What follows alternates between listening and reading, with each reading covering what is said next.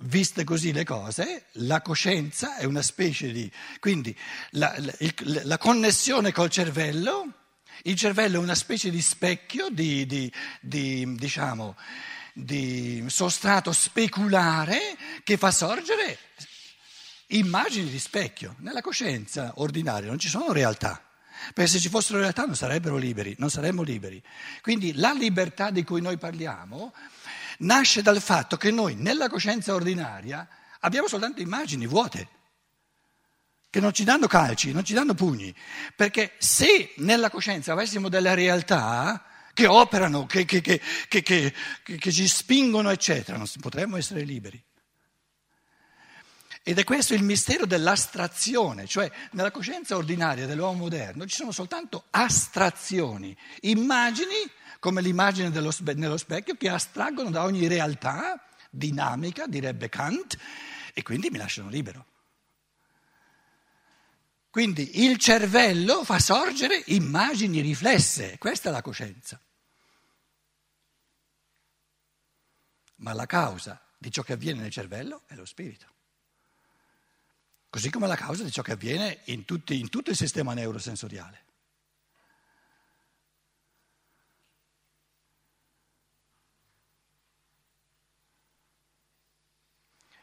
Uno guarda fuori dalla finestra e vede un panorama e questo, questo guardare dalla finestra, vedere un panorama gli, gli, gli provoca tanti effetti. Ma chi è la causa dell'andare alla finestra e del vedere? Chi ha portato il corpo alla finestra?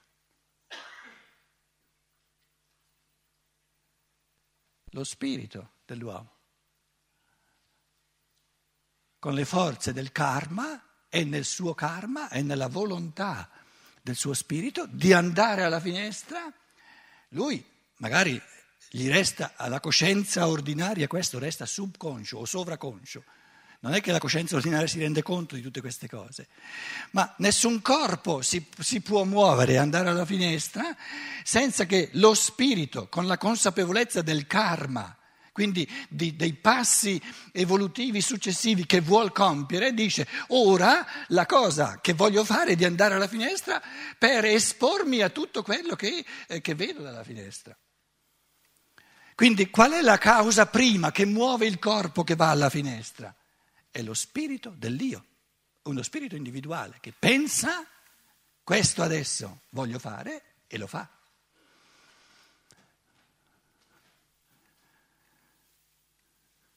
Altrimenti l'alternativa è della materia che si muove da sola.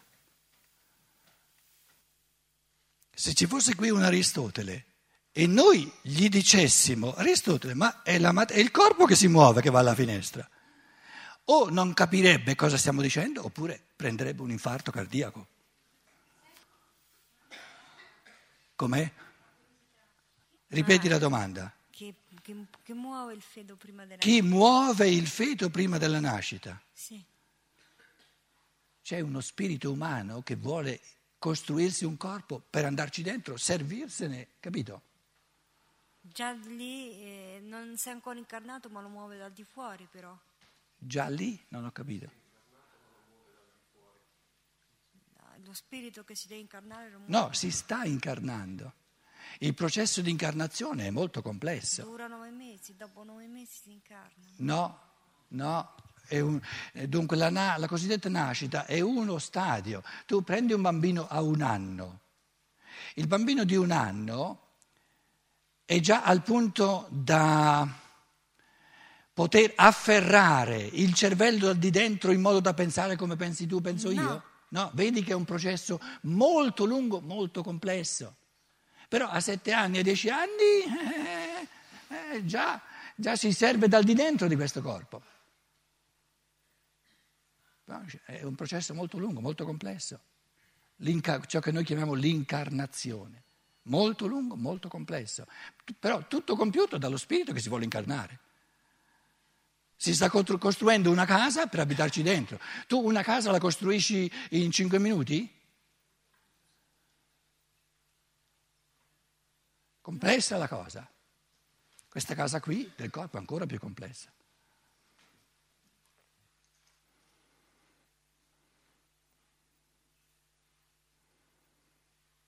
Quindi ciò di cui stiamo parlando è la, dire, l'invito a ritrovare il centro, il fulcro e l'origine della propria esistenza nel proprio pensiero. Quindi di riviversi sempre di più come spirito creatore in quanto pensante, amante, volente e agente. Allora l'essere umano dice, sono io la prima causa di quanto avviene nella mia vita. Sono io la causa di quello che faccio. Sono io che voglio, sono io che penso, sono io che capisco. La mia vita la gestisco io. Con che cosa? Col pensare.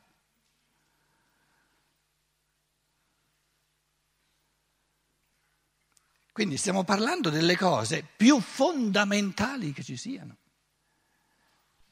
Però ci diciamo anche che l'umanità di oggi, che noi riassumiamo con la parola materialismo, fa fatica e quindi bisogna non mollare, esercitarsi, no?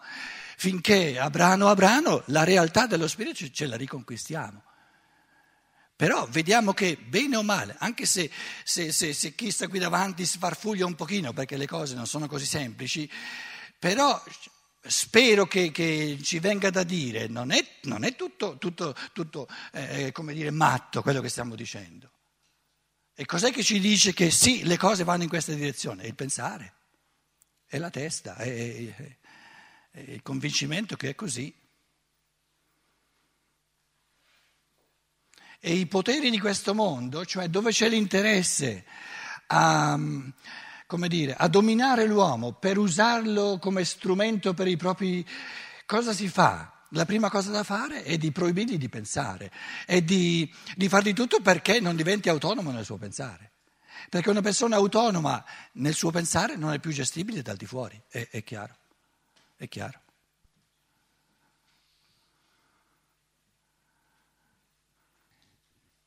Trentadue. Vi sono uomini che dicono noi non possiamo stabilire con sicurezza se il nostro pensare sia in sé giusto o no. In conseguenza di questo fatto, il nostro punto di partenza rimane in ogni caso mal sicuro. Questo è proprio altrettanto ragionevole che sollevare il dubbio se un albero sia in sé giusto o no. Ho saltato un pezzo. Ah sì, eh, sì, no, la geologia, ho capito, sì, non possiamo trasportarci con un salto all'inizio del mondo per cominciare da lì la nostra osservazione, ma dobbiamo partire dal momento presente e vedere se possiamo risalire dal più recente al più antico. E allora a quel punto lì ho, fatto, ho rifatto questi, diciamo, questo cammino di Libet, no? dove lui parte da quello che ha immediatamente accessibile sia alla percezione sia alle riflessioni che lui ci fa sopra. Qui a quel punto lì eravamo. Fino a che la geologia ha parlato di immaginarie rivoluzioni per spiegare lo stato attuale della Terra, non ha fatto che brancolare nel buio. Soltanto quando ha cominciato a prendere sul, per punto di partenza lo studio dei fenomeni che si svolgono ancora oggi sulla Terra e da essi è risalita a trarre conclusioni riguardo al passato, è entrata sopra un terreno solido. Così, nello psicologico, no, dobbiamo partire da quello che abbiamo nella percezione attuale. Cos'è che abbiamo immediatamente nella percezione attuale? Il pensare. Da lì dobbiamo cominciare. Perché il, pensare è la cosa più immediata che ci è accessibile perché è quello che facciamo sempre. E siccome è quello che facciamo sempre, lo disattendiamo, non ci facciamo attenzione, allora l'inizio della filosofia è di fare attenzione al pensare e di rendersi conto sempre meglio, ma cosa faccio io? Continuamente, senza accorgermi.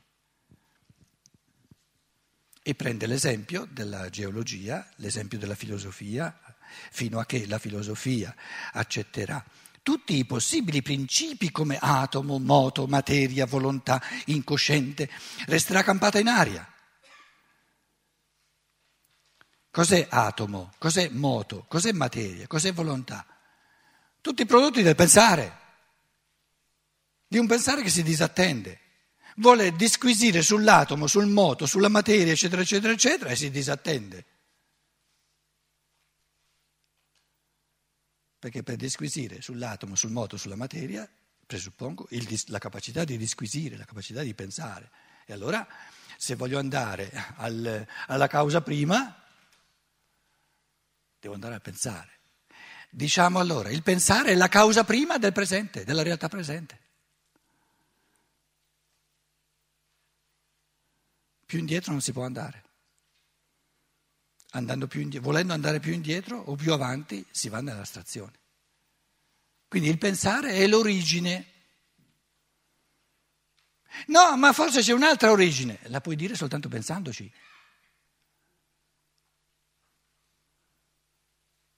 La causa prima è il pensare.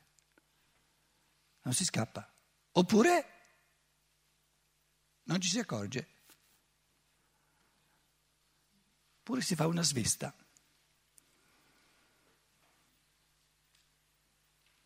Vedi? La tua testa dice, eh, è vero, non scappo dal pensare. Questo proprio sta dicendo la tua testa. Che bello, è convincente, proprio perché non si scappa. Perché nel momento in cui uno scappa dal pensare si addormenta e allora non ci sono problemi, si dorme. Bene o male a seconda di quello che si è mangiato, però si dorme. Nel momento che non si dorme più, si è nel pensare. La causa prima di tutto, tutti gli esperimenti che ha fatto questo Liber, qual era? Il suo pensare. Col pensare ha deciso eh, dove mettere i, gli elettrodi, eccetera, eccetera, col suo pensare ha deciso di vedere, eccetera, tutto, tutto il suo pensare. Fammi fare questi esperimenti, cos'è? Una bella pensata. Una bella pensata che è talmente accattivante che poi la fa. Esperimento cos'è? Un pensiero. Voglio fare questi esperimenti per vedere se in un atto volitivo avviene prima qualcosa nella coscienza e subito dopo qualcosa nel cervello oppure all'opposto. Tra l'altro sappiamo che Libet era partito, lui aveva, aveva, era un classico, aveva il convincimento che prima ci deve essere qualcosa nella coscienza e poi nel sostrato biologico. E invece gli esperimenti gli hanno, dato, hanno fatto cilecca, gli hanno dato torto. Perché lui confondeva coscienza con la realtà dello spirito. Anzi, non, non conosceva neanche la differenza. Perché la coscienza è ciò che classicamente si chiama l'anima. Ma l'anima è il riflesso dello spirito, è l'immagine morta dello spirito. Lo spirito è creatore.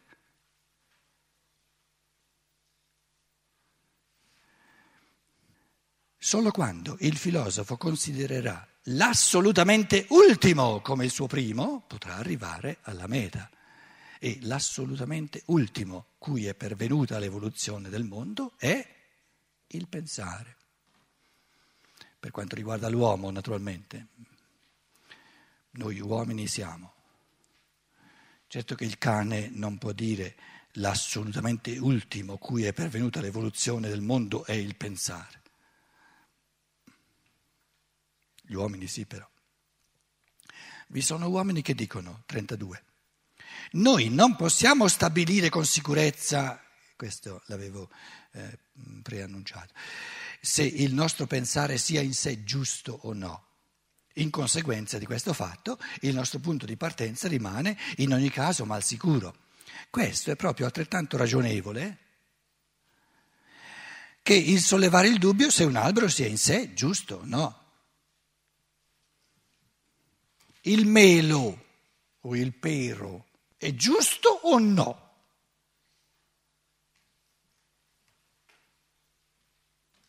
È giusto o no? Ah, bravo! Eh, se l'ha cavata bene. Dici, io non pongo questa domanda. Perché il pero me lo mangio come pero, me, la mela me la mangio come mela. Cioè, porsi la domanda se il pero o il melo è giusto o no, è una domanda sbagliata, è così com'è, è una realtà così com'è. Porre la domanda se il pensare è giusto o no, una domanda sbagliata. Il pensare è così com'è, è un fatto, è un'azione, è un evento, è un... Un tramonto di sole è giusto o non è giusto? Figlio bello, goditelo così com'è. Altrimenti devi dire al sole, no, te non sei giusto, spostati un pochino, sei, sei spostato.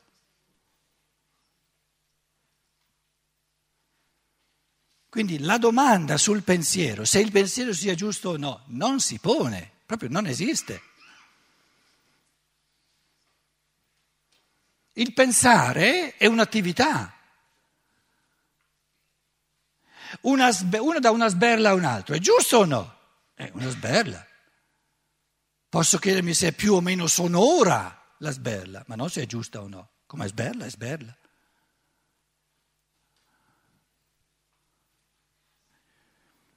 Il pensare è un fatto?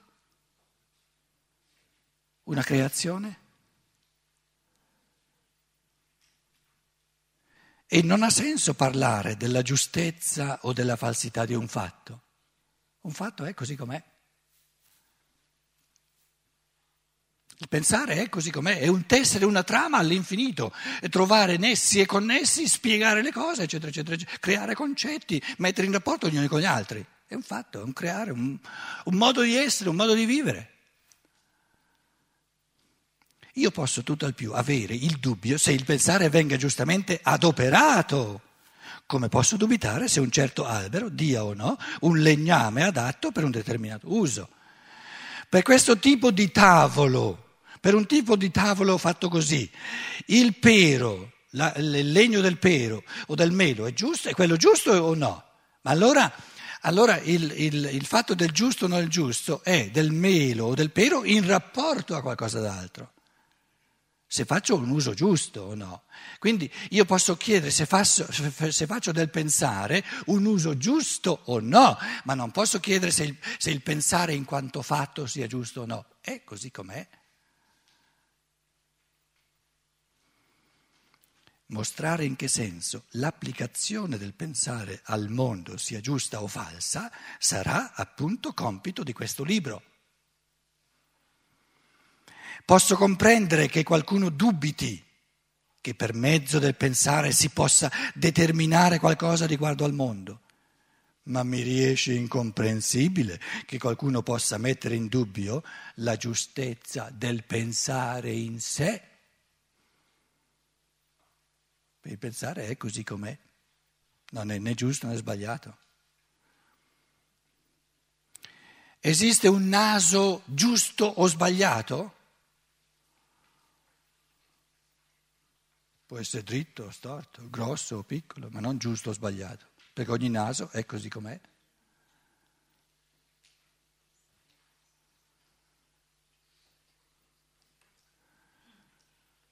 Quindi ogni critica al fatto del pensare, all'evento pensare, è fasulla, è stupida.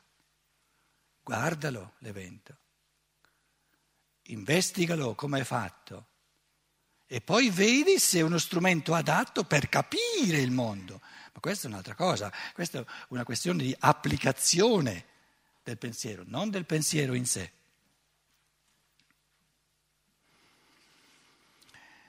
L'aggiunta a questo terzo capitolo, una bellissima, una delle cose più belle eh, per quanto eh, mi riguarda, eh, che Steiner abbia scritto, ehm, in fondo ehm, in questa aggiunta dice che il pensare è al contempo la forma suprema dell'amare, del volere e dell'agire.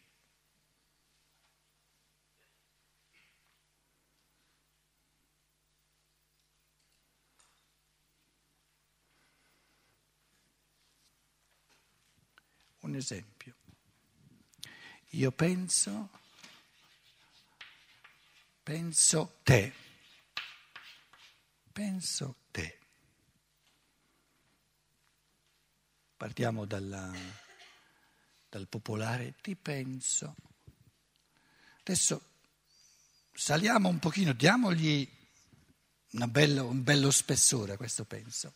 Supponiamo che si intenda, cerco di cogliere nel mio pensiero l'essenza del tuo essere. Penso te. Perché soltanto col pensiero, col pensare, posso cogliere l'essenza del tuo essere per capirti.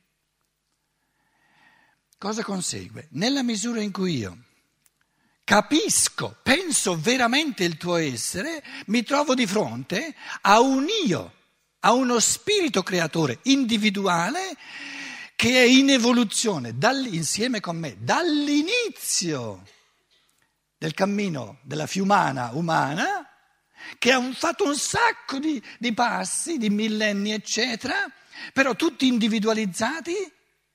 E questo io umano, del tutto individualizzato, che sei tu, che io sto pensando, è la cosa più bella che ci sia. Perché cos'è una pietra?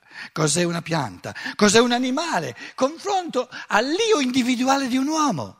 Però io penso te, non penso all'uomo in generale, te, la tua individualità. Perché ti ho percepito eh, per, per, per tanti anni, no? E quindi chi sei tu? Una creazione della fantasia pensante e amante del creatore che ti ha creato. E se ti ha creato, se ti ha reso reale, non soltanto deve averti pensato, ma deve averti visto così bello che non ha potuto fare a meno di crearti, lo devo realizzare. Non si può pensare qualcosa di così bello senza farlo, perché come fai a essere bello se non c'è? Penso te significa amo te all'infinito, con una forza che proprio E questo vuol dire non posso fare altro che concorrere, fare tutto ciò che posso per aiutarti a realizzare sempre di più questo essere individuale, unico, questo frammento dell'umano. Il pensare è al contempo amore e volontà e azione. Il pensare puro è la forma suprema dell'amore puro e del volere puro. Pensare te significa amarti e volerti nella purezza del tuo essere, così come ti ha pensato, ti ha amato, ti ha voluto e ti ha realizzato potenzialmente la fantasia morale del creatore che ti ha messo al mondo.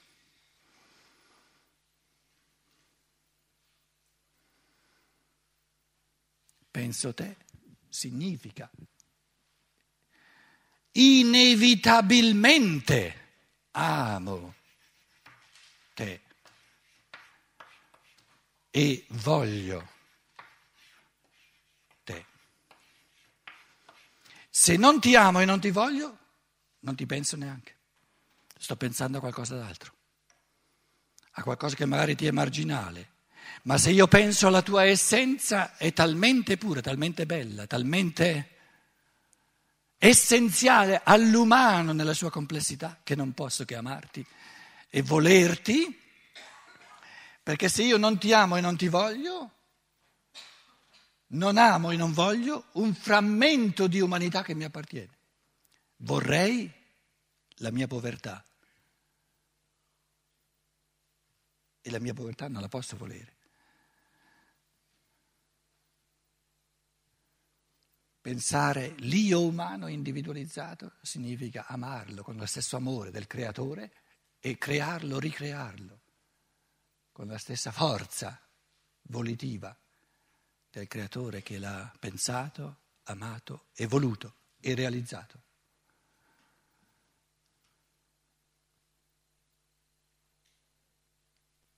È ovvio, no?